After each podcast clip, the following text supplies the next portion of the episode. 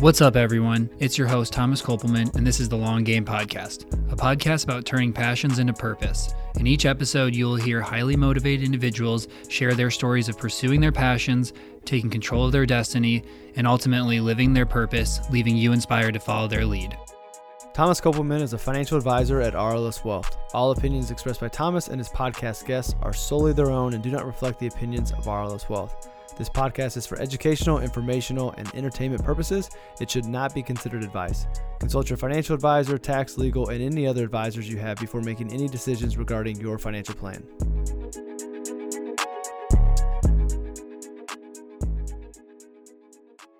Well, good afternoon and welcome, everybody. We're back for another episode of the Long Game Podcast.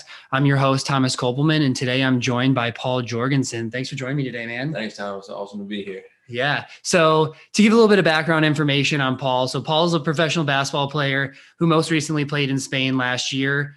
Um, previous to that, and how we know each other, he went to Butler and was a basketball player there. Ended up being sixth man of the year in the Big East his senior year, and now kind of due to COVID, waiting to get that next contract, but still pursuing the professional basketball dream. So, um, again, thanks for thanks for being here, man. Yeah, absolutely. You know, it's been uh, an interesting year with COVID. Of course, obviously everyone's going through some sort of struggle. But for me, as a, a professional basketball over, uh, player overseas, uh, it's it's really weird because obviously you have agents negotiating contracts for you, and so they're the people doing the work in a different you know side of the water, and you're kind of stuck here just hoping and praying that they're doing their job. Uh, and it's hard right now too because a lot of countries can't get you over with visas and paperwork and all that extra, you know, good stuff. So it, it's been a definitely a weird time. Yeah. So I mean, for you especially, COVID has kind of been a, a shakeup. Like, how how have you?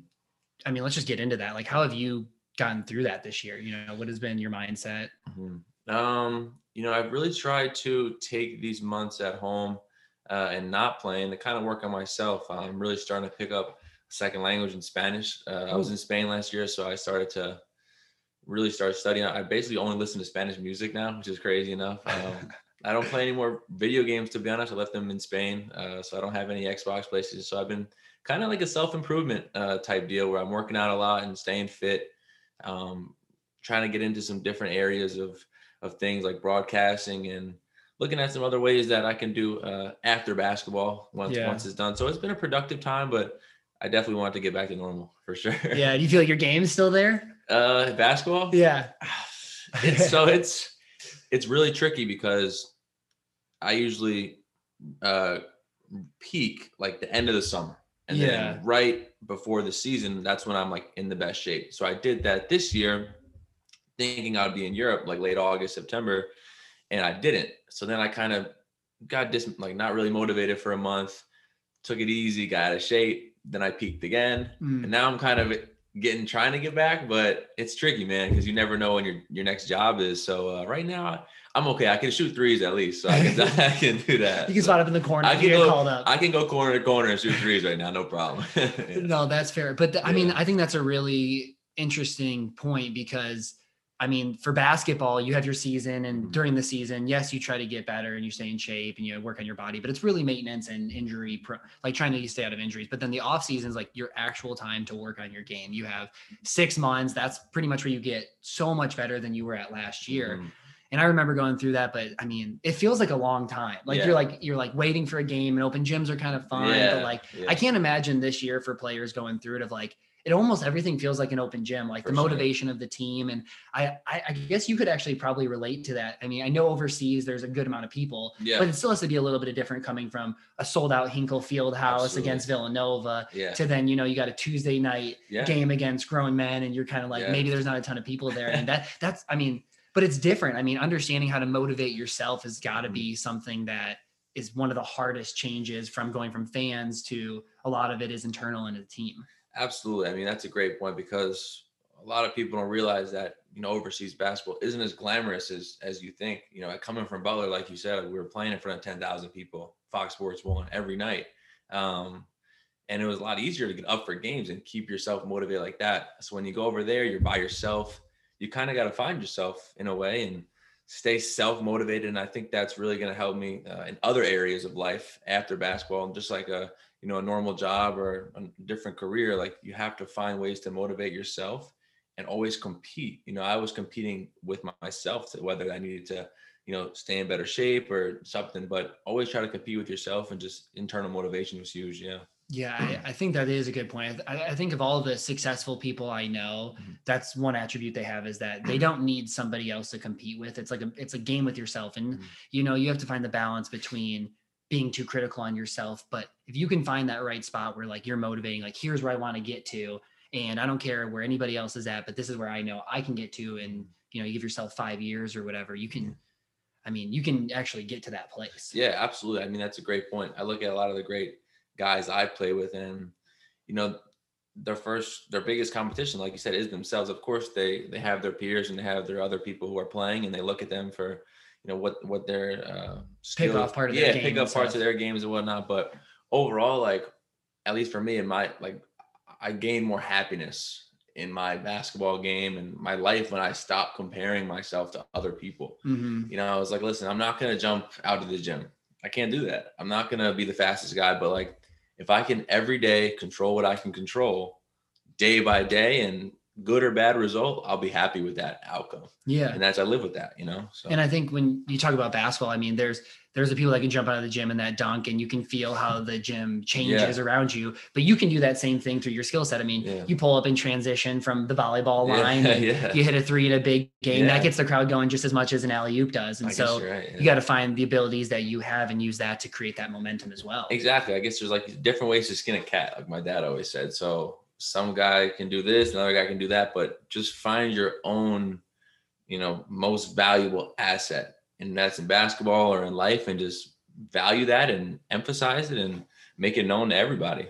Yeah, and you, I mean, you definitely took that to heart. You found basketball was the thing that you were the yeah, best at, and you went for sure head down in it. And I, I think that again, the, a lot of the successful people you see in life are the people that became obsessed with one thing, Absolutely. and they went in mm-hmm. a hundred percent every day for a long time, and then you end up being where you're at now. Yeah, well, you know this because you played high level basketball as well. But you know, in high school, a lot of the kids pick one sport and then you know you kind of lock in on that. So I played baseball and football my freshman year in high school, and I realized I'm gonna have to pick one if I want to play at a high level. And so when I picked basketball, I, I locked in and I kind of just made it every day a goal to get better and better.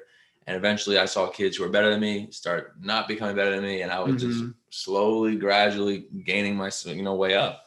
So just locking in on that goal, and yeah, yeah, I think when in basketball when you're young, it kind of athleticism and talent can, oh, can sure. win. Sure. But as time goes on, like the guys that you see in the NBA that are still around, I mean, JJ Redick and Chris Paul and some 100%. of these older guys, it's like yeah. they were there. I mean, they're good. There were guys that were better than them, but they're there because they put in the work continually and they didn't get bored with putting in the work. Exactly. There's a story. It's a really cool Kobe story where like he was working out at 5 a.m. and he shot like a thousand uh, mid post fadeaway jumpers this like, is the Alan Stein story. Is that the, the last podcast? No, no, uh, he didn't go into deep into it, but that's where I heard the story. Yeah, from yeah, him. He saw this. So I heard that too. And then, so for me, like I have trouble sometimes doing the same shot like 50 times.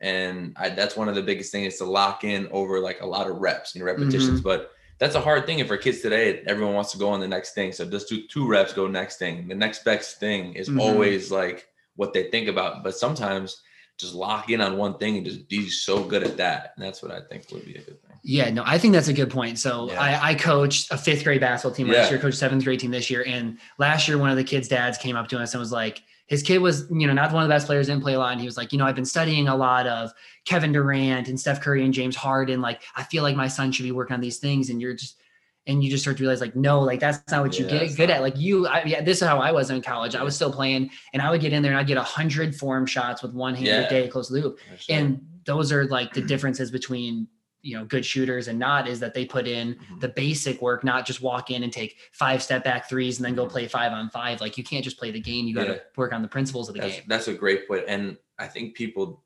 unfortunately do that too much today where they watch in basketball or somewhere in life that it's almost not realistic to them. For me, my game is uh, you know, I'm gonna shoot threes, I'm gonna get pull-ups. I'm never gonna be overly athletic. I'm gonna use pivots and stuff. So I watch a lot of Goran Dragic mm-hmm. and you know JJ Redick because mm-hmm. Goran Dragic gets in the lane, he'll jump stop, he'll pump fake, and he'll use both hands. He's great. He's he's amazing. But I can't like I love watching Dame Lillard and Russell Westbrook, but I'm just not gonna. That's not me. You know. Mhm. So when you say a parent almost said that to you, you're nice to me. I would have said you're foolish. Like go watch, go watch somebody else because that's not what your kid's yeah, gonna do. go watch like Doug McDermott. Or exactly, and Duncan Yeah. Robinson. You know, one of those. You know. So so yeah. exactly. So you started talking about high school a little bit. So before we like really get into this, I think there's a ton of things that you've learned that can translate for people that are not in professional sports, like Mhm. just business leaders or Yeah. wherever they're at. But before we get there, let's talk a little bit more about your journey. So you grew up New York, right? Mhm.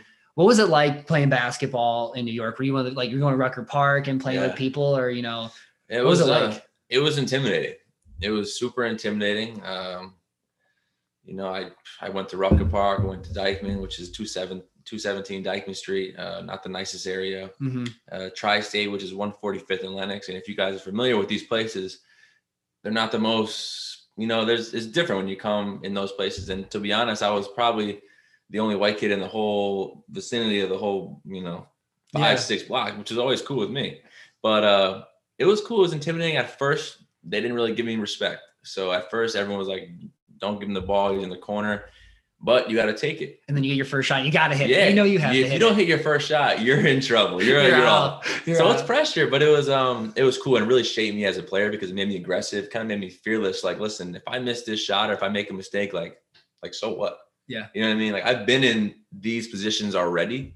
And I think in life it's important to put yourself in tough positions where you're not always comfortable. Sometimes where you're gonna lose. I've lost more times than I've won when I grew up. Like kids used to beat me all the time, but that's what builds you up. Just by winning nonstop, you're not gonna get any growth. So that's Mhm. what I thought growing up. Mhm. Yeah, I think that's a I think Yeah. that's a really good point. So then you played EYBL, right?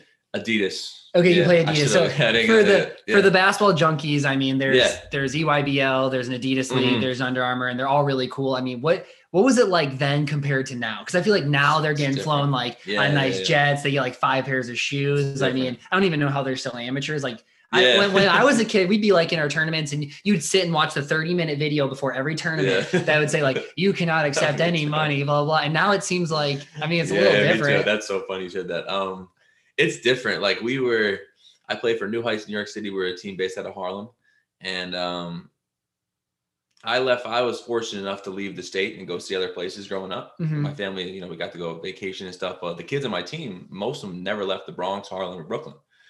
So it was different. We flew, we flew, we crammed up these little planes, and we we ate Golden Corral every single day you know, five days straight, which was the best for all of us. We were happy, but we were young, we were happy. And these kids today, I mean, you're right, it's different because it's so much more. The media is bigger and there's more money. But yeah, back then we were just playing, having a good time, and just really enjoying. It's crazy. Back then, you'd hear about mm-hmm. like some good players or junior, senior year, Yeah. and like I guess if you're a local or you're playing, you might hear people. But like now, it's like you hear about these kids like eighth sure. grade, freshman year, like Emoni Bates. Like I've been hearing about I've him for like that a long time. three or four years. It's crazy the media that it brings. Like it almost like high school basketball is almost bigger than half of the professional sports. Yeah, it's, right now. it's it's unbelievable how much attention these kids get, like on social media and stuff. Like you said, growing up, you probably the same. Like you know the kids in your area, but outside of you know your city or state, you didn't really know what was going on. Mhm. And but now with everything, it's just so easy to look someone up, and, Yeah. and it's almost I think it's too much. But yeah, Yeah, so. I, I mean, I, I could definitely see why it'd be hard. We're going to get to that point next. Yeah. But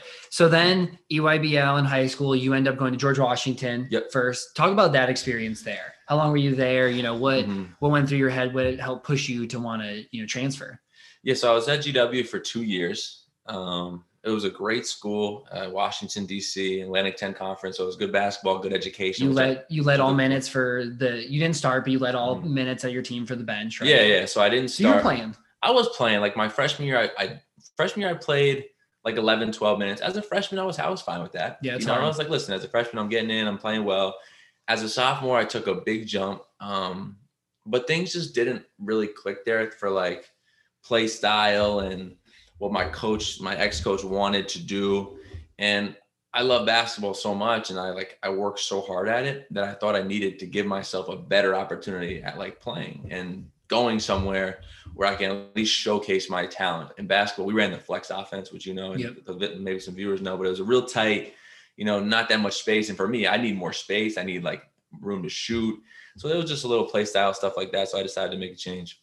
Yeah. So how, you know, talk about actually going through the process of making that Yeah. change. So you went from there to how did you interview schools differently the second time? Because I think this is super translatable Mm-hmm. to people graduating or looking through jobs or trying to find the best job because Sure. you know for one every company and every place or you is kind of off you the world i mean that's what they Yeah, do they tell you what the best case scenario for you is you know you could come in you could start as a freshman you get 12 threes up a game you could become this and then it doesn't happen it doesn't meet expectations. And so like going through that and trying to figure out like you know am i unhappy or is it like i need to work harder and get to that point you know? Mhm. how did you go through that? Because i went through the same process and it was hard. Yeah it's it's super hard. It is very difficult. Like you said your first job or your first scholarship to your school you're getting promised the world. You Mhm. feel like you're walking in there no one can touch you and then once you sign the letter of intent or once you sign that contract you know then it's like reality strikes right? And you're you're in it which is fine but you want to be in a good healthy work environment and healthy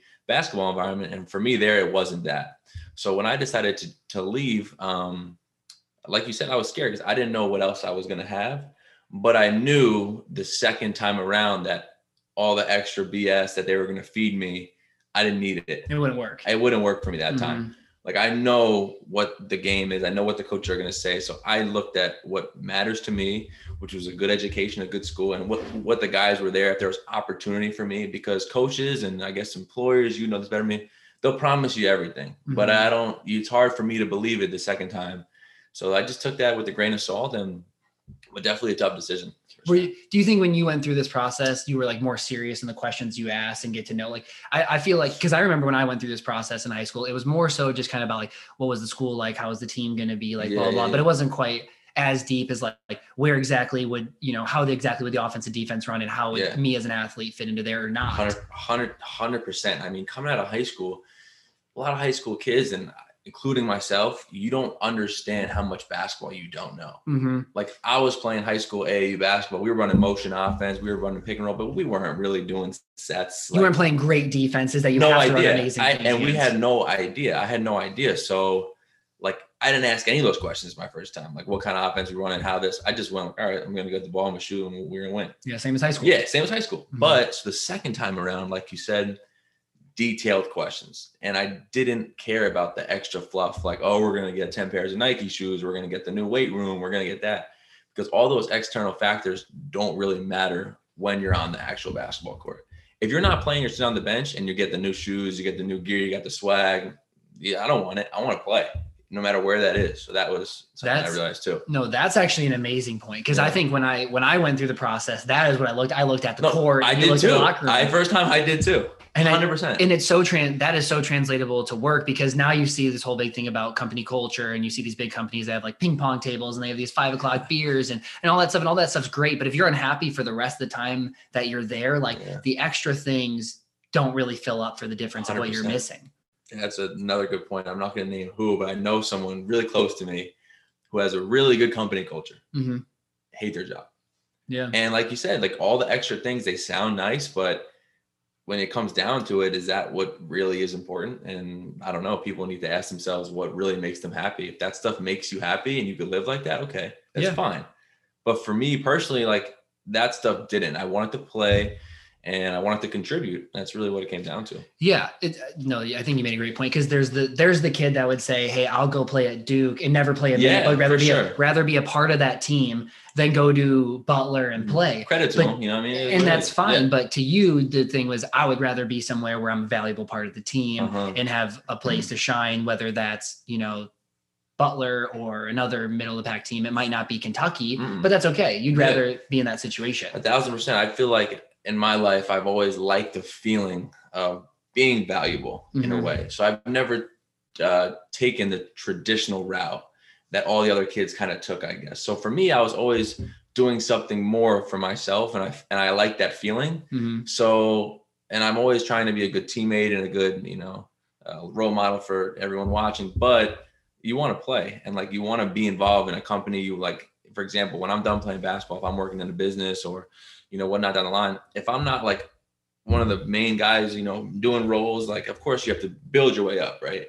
But that can get boring after a while, and then that's I think too. So Yeah, no, I mean, I think of what you just talked about, there's a couple points I want to bring about out, bring about because you were thinking about so you're thinking about transferring Yeah. and you talked about you know a lot of these decisions you have growing up you made for yourself and so i think the hard part for people to distinguish is like is the decision you're making for yourself the best thing for yourself or are you thinking or are you being selfish Mm. you know like i think the balance between that is hard for people so thinking about like Hmm. oh you know leaving and switching schools or leaving a company like you know they're going to be upset with me at leaving they're going to say it's selfish you know you, or you didn't Yeah. work hard enough like how did you you know you know that's all negative self-talk For but sure. how did you kind of wrestle with that Well, right when I decided to leave, I got extreme negative like backlash from the people in my university Yeah. and the people outside. I remember uh, I decided everyone knew I was unhappy and I decided to leave. I never forget. I walked in the locker room and all my stuff is in trash bags waiting for me to leave.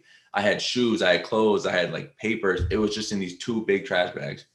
And like I walk in, they're like, take your like take your stuff and leave. yeah Like and like just buy, you know. After all I did two years, blood, sweat, and tears for them yeah but you know? So it was uh, definitely tough but you just have to stay mentally tough and just know like there's a light at the end of the tunnel somewhere. Yeah. And you're gonna get something out of this tough time. Yeah and i again like i mean it's your life. Like Yeah. people people might be upset with the decisions that you make but like Mhm. it's not their life. You, you should not just follow what other people say. And for sure. this is so relatable to me because when I left Minnesota State, I went in, I told the coaches, they were super upset about it. They did, they did not agree. And they're like, all right, return everything you gave us and you're still in the locker room. And I got there and they threw everything out my Mhm. ankle braces, my own Yeah, shoes, all yeah. this stuff just gone. yeah And I remember I was like, that is proof to me that I was at the wrong place. Like if they cared so little, like I can understand them being upset, but like, I mean, I'm not going to hate on the, the last company I worked at, but when I left, I didn't, I had four managers. I had all these other people I worked with. Only the manager I talked to was the only person that knew that I was leaving. Nobody else talked to me. Nobody reached out. Nobody right Yeah. now has reached out ever. Nobody has liked a single post I put out. Like, yeah, yeah, and to me, I mean, that's validation because like exactly if you care about a person and wanting to see them succeed, whether it's with, right where you're at or somewhere else, like you want them to be at the right place. Everybody works better when they're at the right place versus, you know, sticking out and not being being in that right spot. And so I'm glad you made that decision Yeah, because it would have been really easy great- to, yeah. to stick there for four years because you were upset about letting other people down. And then you'll look back and say, like, why the heck did I do that? yeah people get like you know like you did like what you did you, that was uncomfortable but people i think get comfortable and they get in their job they get in a routine and it's just easy for them and they just stick with it but even if it's not making them happy it's like they don't want to take the risk to It's easier. yeah it's Yeah. easier. Like for example my, my my dad's an old school guy. I love him to death but he's old school. He's like you should just stick it out. And but no one knows what you're going through. Like you're the guy doing it. You're the you were the guy at your school and you're the guy in your job. So you have to make your own decisions. And like when you make those decisions you live with them. Good or bad you just gotta you gotta keep moving. But you'd rather make the decision for yourself and be wrong. 100% i'd rather be Listen to what everybody else said and Thousand then, then be wrong. You know? a thousand percent like easier to feel bad I had multiple family members telling me not to leave, and I was like, I'm leaving. Like, you guys can join the bandwagon or not, but like, I'm not staying at this school. You know what I mean? So you got to make Mhm. your own decisions. Yeah, no, Yeah. I'm glad you did because Yeah. that's how we got to meet. Absolutely. But Absolutely. um, so now the experience at Butler, Yeah. what, how was that different? I mean, it was it was unbelievable. I mean, when I so when I decided to transfer, go to Butler, I was going to look at Northeastern, Hofstra, and Butler, and um, Butler came in like the latest. I was definitely a backup option for someone fell through. To be honest, Who I- cares? Yeah, someone fell through. yeah, Coach Holtmann, I get this number from 317 number, and I couldn't believe it. I'm like, who's Indiana. I'd never even been in Indiana. yeah, He's like, hey, it's Chris Holtmann from Butler. And I'm like, you got the wrong number? Like, why? so I went out for a visit, and uh, I the week before that I was at Northeastern, and I was gonna commit to Northeastern like the day after I left Butler yeah, because I was locked in to play there. Like it was like you're gonna play 30 minutes, no problems, no questions. At Butler, like you never know because there's such good players, and that's a good thing, of course. But for Mhm. me, who didn't play as much as I wanted to, I wanted to play. yeah, So I was nervous about making that decision, and I was gonna go to Northeastern. I get a phone call from the Northeastern coach saying that they got nervous. I was gonna go to Butler. They take another guy, and at that point, I'm like, all right, let's go. We're going to Butler. We're living it out now yeah, like Big East. I grew up watching the Big East. You know, this is what I dreamed of playing in. And so we went to Butler, and I'll honestly say it's been one of the, probably the best decisions of my life. I now live in Indianapolis. I love it here. I have friends. Um, I'm lucky to meet guys like you. Like it's just a great community, and Butler's given me so much more than basketball. Mhm. And I'm, I'm really grateful that Northeastern coach gave that spot to somebody else because now I'm here. So yeah, awesome. and Butler Butler is really different. Like as a transfer coming into Butler, like Yeah. I absolutely loved my experience as a Butler student, but like knowing the athletes, like Yeah. you guys, like it is different. Like you, you see all these other schools, and it's like, oh, they probably like they don't go to class at Duke, or they probably don't go to class North Carolina. Yeah. I, I don't really know to be honest. But like at Butler, like it's different. Like people were at the national, like the, the Butler, you had to go to class on the day of the national championship. Back then, like, it's- It's so different, but that had to be like good for you. yeah you know for me like i'm a a lot of basketball players or a lot of athletes who think they're great they try to put themselves on some different pedestal like me i came from a normal family a normal background so like i like to hang out with everyone no matter Mhm. who it is and that's how i always have been as a person like i'll talk to you whoever you are and i think that's a little bit of new yorker in me too because i grew up with so many different people Mhm. so at Butler, it was really cool because all the students treated like the basketball players like the same, and I didn't get any in school. And never in any classes, teachers looked at me any differently. And sometimes it can go worse because sometimes they think basketball players won't do the work, and they'll be lazy, and they'll give you like problems like that. So it's been no, it was uh Butler's been great, and everyone's really really friendly there. It's been really good. Mhm. It was good. Yeah. No, I think I think you're right. People and, and not in a bad way where they don't treat you like you're special, Yeah. but like in a way that they like aren't scared to talk to you and they're like totally fine being friends. And it's just cool that like everybody in Butler's, it's just a community. Like def- definitely a different feel. like the probably the most fun I had in college was that year I met you, Flynn, uh, Brent, Clay, Mhm. all you guys like that weren't a part of the athletics. Mhm. Because then I was branching out to like the other side of Butler. Yeah. And it was so fun because I had the athletic side, then I had all the guys and girls frat sororities and clubs. And it was just like such a cool dynamic. But that's what makes Butler, I think, so much, so much fun. Mhm. Yeah. So then what was it like right when you finished with Butler trying to figure out how, where you were going to play? Like, did you 100% know, like, I, am I'm giving this a shot? Mhm. Did you ever think about, like, oh, maybe I don't keep playing? Well, I no, I, I always wanted to keep playing. I came off a good senior year, so I was like, I'm gonna have opportunities to play. Um, I had that workout with the Pacers, which was helpful, and then I signed an agent uh, from New York, who honestly was a that was a bad career move because I don't have Hmm. him anymore. So he was my initial agent, and um, it just didn't work out. Like I don't think he had the right opportunities for me. I don't think he marketed me as well as So- other agents should have. For sure. So, I mean, I think that's a great point because, Yeah. again, translatable, like it could be the same thing as hiring somebody to your business or hiring somebody to help do work for you. Like, Mhm. what what do you think that you learned from that? Like, what what could you have done better to maybe not let that happen? Well, it's funny because I, I thought I did my research. I thought Mhm. I asked people, um, you know, how is this guy and whatnot. But I think I had a more biased views because the guys I've asked were working with him, right? Yeah. And those were higher up guys, like they established in Europe already. So of course he's gonna fight the agent, It's a higher contract, higher higher pay. money, high commission. Yeah. I'm coming into my first year in Europe, my contract won't be as high, right? Yeah. So you need, I needed someone to like grind for me, right? And I don't think he was the guy. So now with the agents I have now, I know like they're working for me no matter where or what. And I respect that because like all my life, I've been a grinder. So I want someone who's gonna do the same. Mhm. That's so it's tricky though because you don't know at first you don't know and like you said or in your situation or, or people working like sometimes you just don't know you got to take a leap of faith and then just learn from it if you make a mistake like i did Yeah, no, that's a good point. There's not always things that you can avoid. just- Sometimes yeah. there's just bad things are going to happen, and you know you moved on and you found the right agent. It's not like you stuck in that for a lot of years. I mean, that was probably a really short-lived one year and done. you realized, yeah, one and done and then i got to have two new guys now and I'm, listen i'm hoping they can find me a job quick because the market's also really tough right now too. Yeah, but yeah one year and done you make that choice. And that i think transferring also made it easier and i wasn't afraid to make the the change Mhm. easier like you know so so yeah. Yeah, and um, I mean, honestly, that those are all just really good points. Yeah. So then you know we we're going overseas now. We talked about the kind of the grind of overseas. Mhm. But the the thing that we haven't talked about that many people don't realize is like it's really hard to get hired as a basketball player to play overseas because they're limited. So they most sure. leagues only can have two American players per team, right? Absolutely. So that's a really great point. People don't realize how hard it is to get like so in Spain, for example, every team's only allowed two Americans. So think about every other college basketball player wanting to go play overseas and that can't go to the NBA, which is the majority of the people. Yeah. You only allow two Americans per team in Spain um, and a majority of other countries. Every country varies, but like places that I want to go, Spain and Italy and So you have to have like local guys. So for example, Spanish, right? I use Spain because I played there. Has to be five guys who were born in Spain, right? On the team. On the team. Okay. Two Americans, and then you could have guys from like Lithuania, Denmark, and what Europeans. Yeah. So it's super difficult to get jobs right now as an American player. It's kind of weird that that's a rule because you, Yeah, you know crazy. you know as an Yeah, yeah, American yeah. That the reason why they do that is because they know it at the like 90% of the players would become American. For sure. Because like I had so my high school, we had assistant coach who he was actually like unbelievable in high school. He was number one in the country at one point, Yeah. was ranked over Derrick Rose, Oh wow. went, he had offers at Indiana, all these schools, went to UIC, got in trouble, blah, blah. But he went and played overseas in Dubai.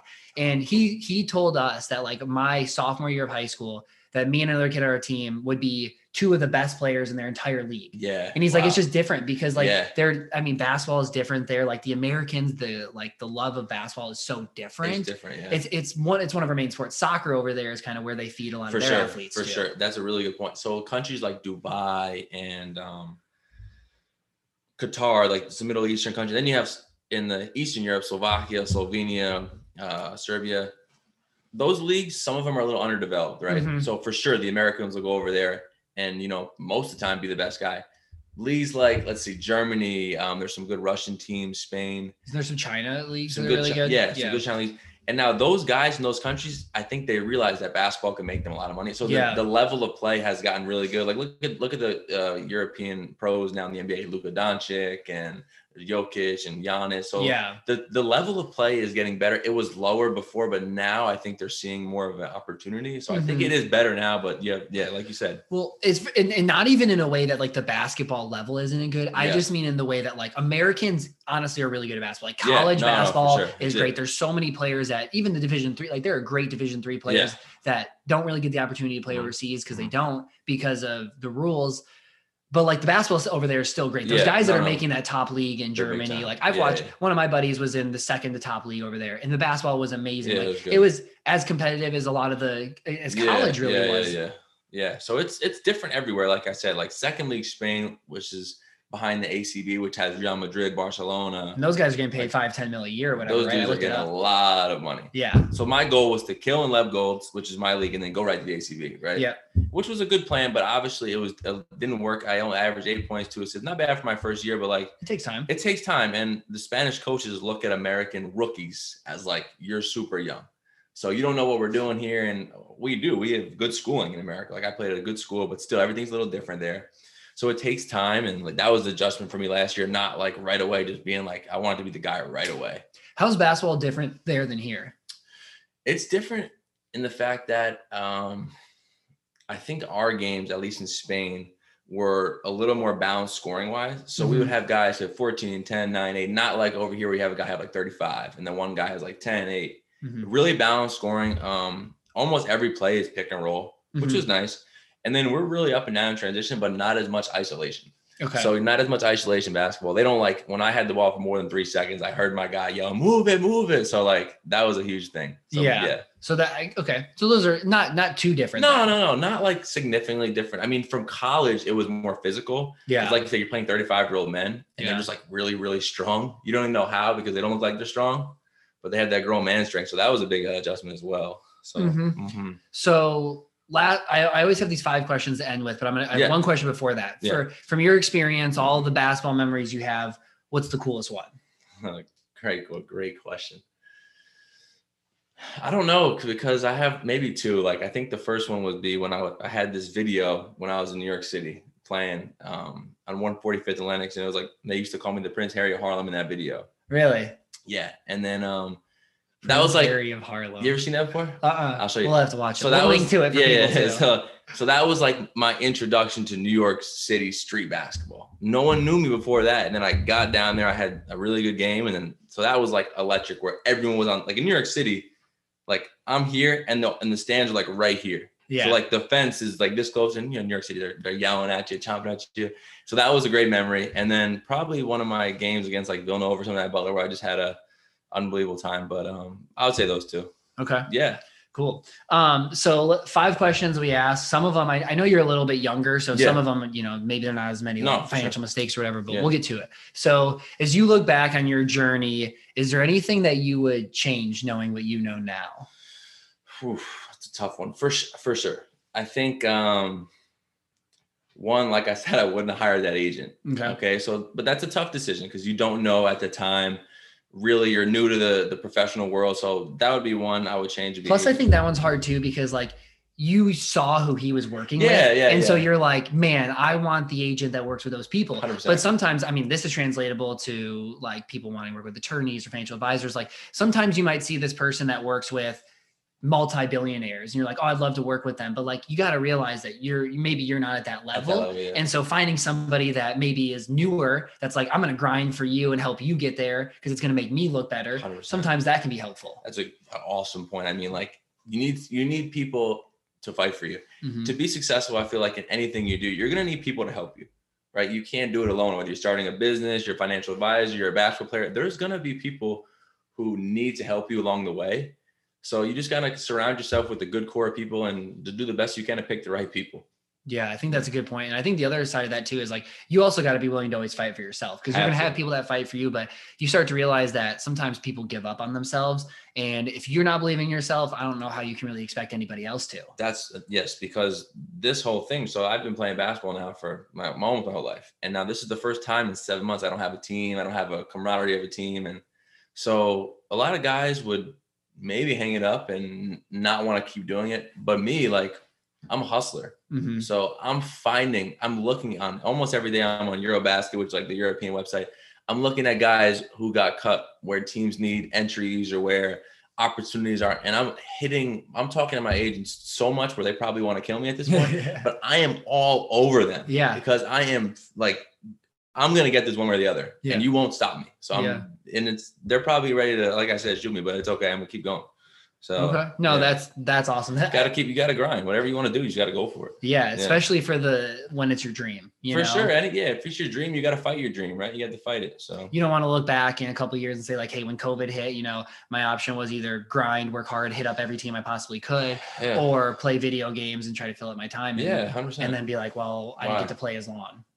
So, all right, next question. So, I always like to ask people about, you know, things that help them function at their best. okay. Um, so obviously as an athlete, it's different, but like I like to know for some people it's, you know, we're lifting heavy. For some people it's like, you know, maybe I don't eat any meat or meditation, whatever it is. you know, Yeah. what what Oof. do you think is big for you to keep you like running well and feeling good? And it doesn't always have to be like nutrition, it could just be like relationships, whatever. Yeah. Hmm. For me, I've always noticed, and I'll I'll, I'll do uh, something with basketball and something with like just my normal everyday life type Mhm. thing. So for basketball, I've my biggest things to make me feeling to make me feel good and keep me running smoothly is I have to stretch every day Hmm. because I'm just a naturally very tight guy. I have Hmm. tight hips, I have tight ankles, so I try to stretch my hips and ankles and loosen up. So I do a lot of yoga. So that's been I my saw you're at hot yoga. the other day. yeah, I'm so that's been, yeah, you should come. So that's been my thing for basketball. And as far as um really like in life and every day, I would say I I do like to have good sleep. yeah. Like when I get a nice eight hours or nine hours of sleep, I do feel significantly better the next day. Mhm. And then, like you know, you work out a lot, and if you work out, like there's something about that feeling Mhm. that makes you feel better Yeah. right? And so when you work out, you want to eat healthy. For example, if I wake up in the morning, I'm like, I don't want to do this 10 a.m. lift or 12. I'm gonna go probably Chick Fil A. I'm gonna get like a just spicy sandwich, and my Yeah. day's gonna be a little down. Yeah. So I think it's important too to start your day with a workout Yeah. And get your blood flowing early, and I think that gives you energy throughout the day. So that thing, good sleep, a good workout in the morning, a lot of stretching. Yeah. I think sleep is a big one. I think Yeah. as an athlete, and I mean, me being somebody that works out a ton, like Yeah. you start to learn your body. So you figure out like based on how you eat or based on how you lift or based on you sleep, like you function differently. Mhm. And when you start to like actually listen to your body and try to get yourself to function at your best, you make a big, it makes a big difference. And the one thing I would add for you that that you didn't mention helps you function your best is knowing you. I think being around people helps you function at your best. Like you sure. feed so much off people and people's energy, and you're just a fun guy to be around. That Thank like you. I think you.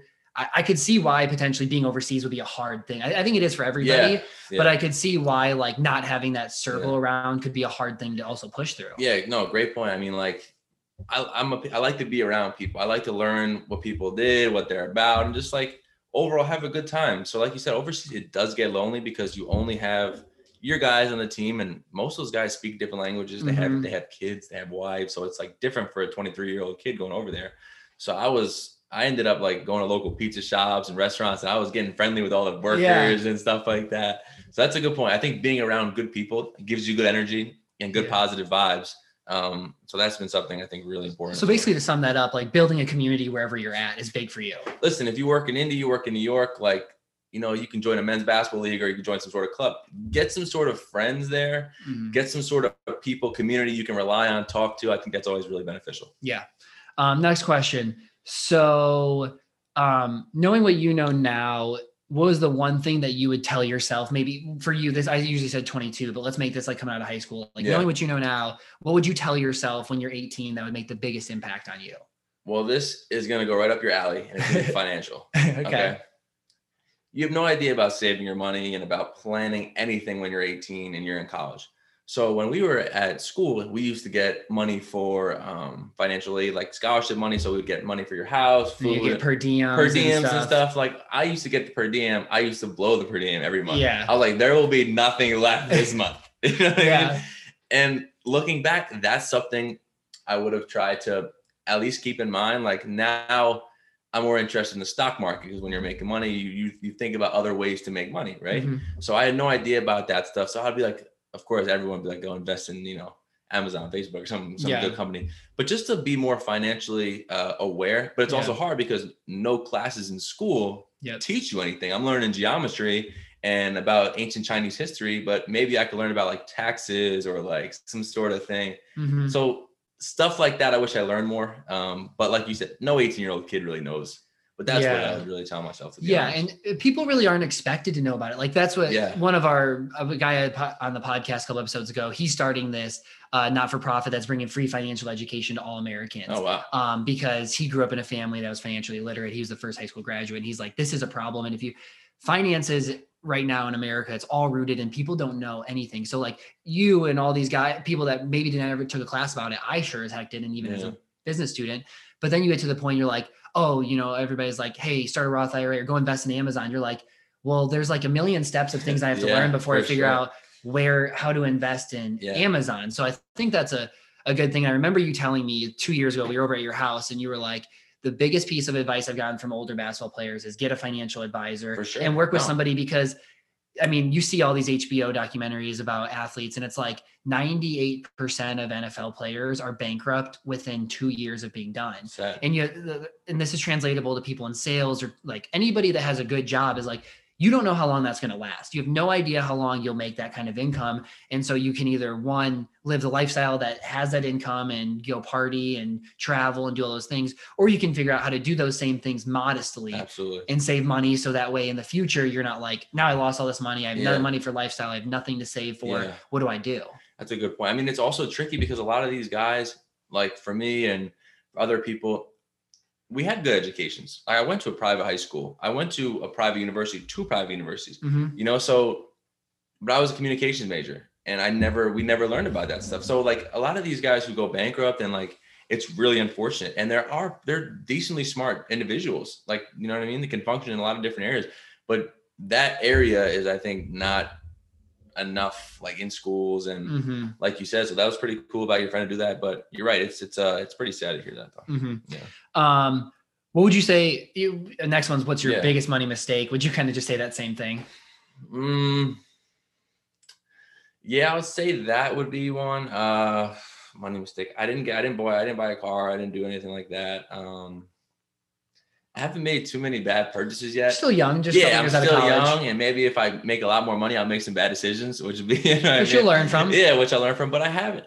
To be honest, no, I have. I haven't really made yeah yet anything. I Mhm. don't do bad. So It, it's funny because we're talking about finance a little bit and stocks, but I when we were over at your house, I remember your grandpa would just my he- grandpa. oh yeah, yeah, he would just sit there yeah. and he would just watch Yeah, all day so- the stocks on TV. And Yeah, that's funny. man. He's You're hilarious. So, so like my grandfather, he just was a huge stock guy, and all we talked about was money. And like basketball, he really had no idea.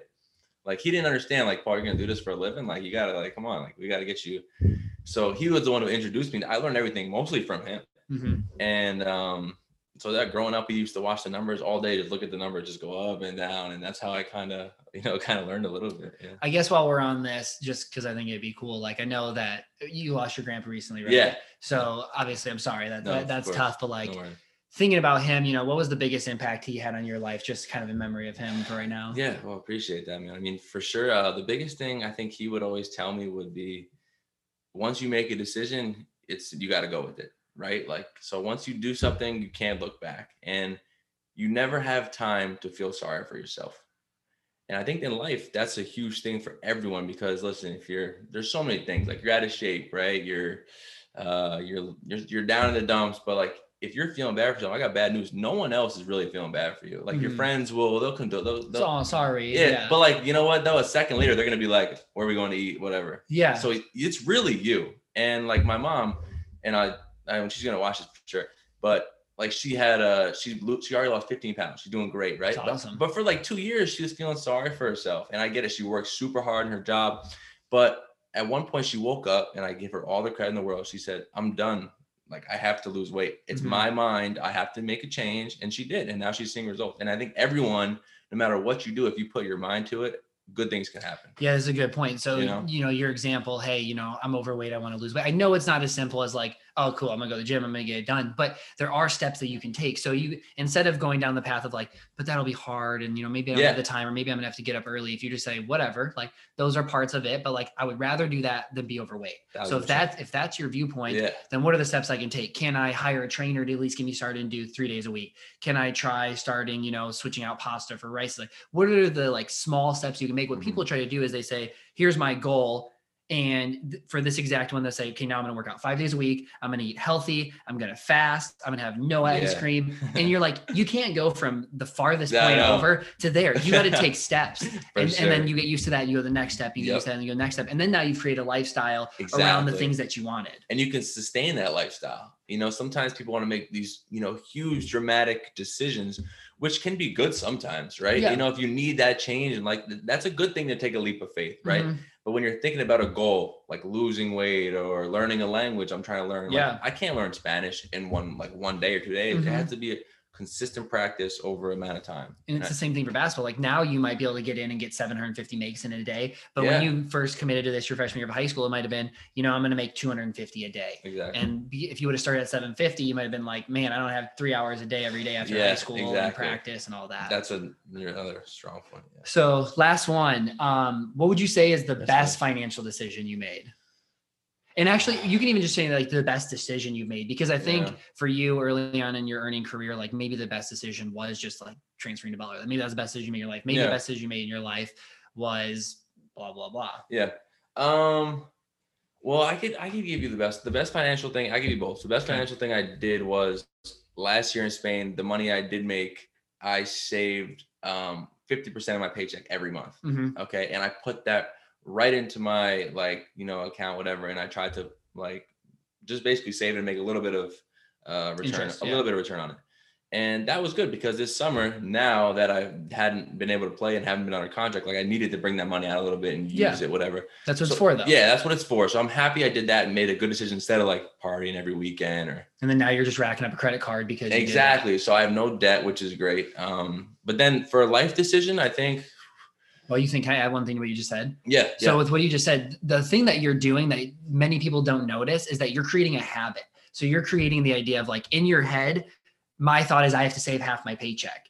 And because you did that, now as life goes on, your next job you're gonna try to do that. And your next job you're gonna try to do that. And it might not always be realistic. You might have to scale back, but like it's gonna be kind of hard to you to be like, I'm only gonna save 25% because I've been used to 50. Yeah. But if yeah. you started at zero and then now you're like, oh, maybe now I can save 10 you're going to fall back to the old habit. Mm. So if your old habits are good, you're going to fall back to a good habit. So I'm happy that you got that early. I hope I keep. I hope I keep that habit because I, like, I like how that sounds. For I sure. Like how that sounds. But uh, but so yeah, that was good. And then I guess um, as a life decision, just really believing in yourself. Like I just believe you have to believe in yourself, and you cannot be afraid to fail because everyone fails. And I think people and I do this still. Like you're embarrassed to something if you fail or you know, what are they going to think of me? And that's, you have to just free yourself from outside like opinions. And like, that's when you'll one, become really happy. And two, once you start truly believing yourself is when good things will happen. And that's what I've done in my life. And I'm going to keep doing that, whether it's basketball or I can switch careers after, but I'm always going to believe in myself and that's never going to change. Yeah. yeah. I, I, mean, that, I think that's really powerful. All yeah. those points. Um, Well, thanks for joining me today, man. I thought it was honestly an awesome conversation. Great, man. Absolutely. Where are the best places for people to follow you? Uh, you can follow me on Instagram, which is Paulie J5. Uh, Twitter is Paulie Jorgs and Instagram. I think those are the two. Okay, perfect. Yeah. And then um, just one last thing. Yeah. And this off season, are you training anybody? Is there any way people could try to like hire you as a trainer if they saw from this or? Yeah, just we'll just uh, message me on Instagram or uh, message me on Instagram or Twitter, and then we'll see. Of course, COVID is difficult and stuff. Yeah. Any questions you guys have for me, my journey, or anything at all, just shout me out and I'll answer. Perfect. Well, thanks, man. It was awesome.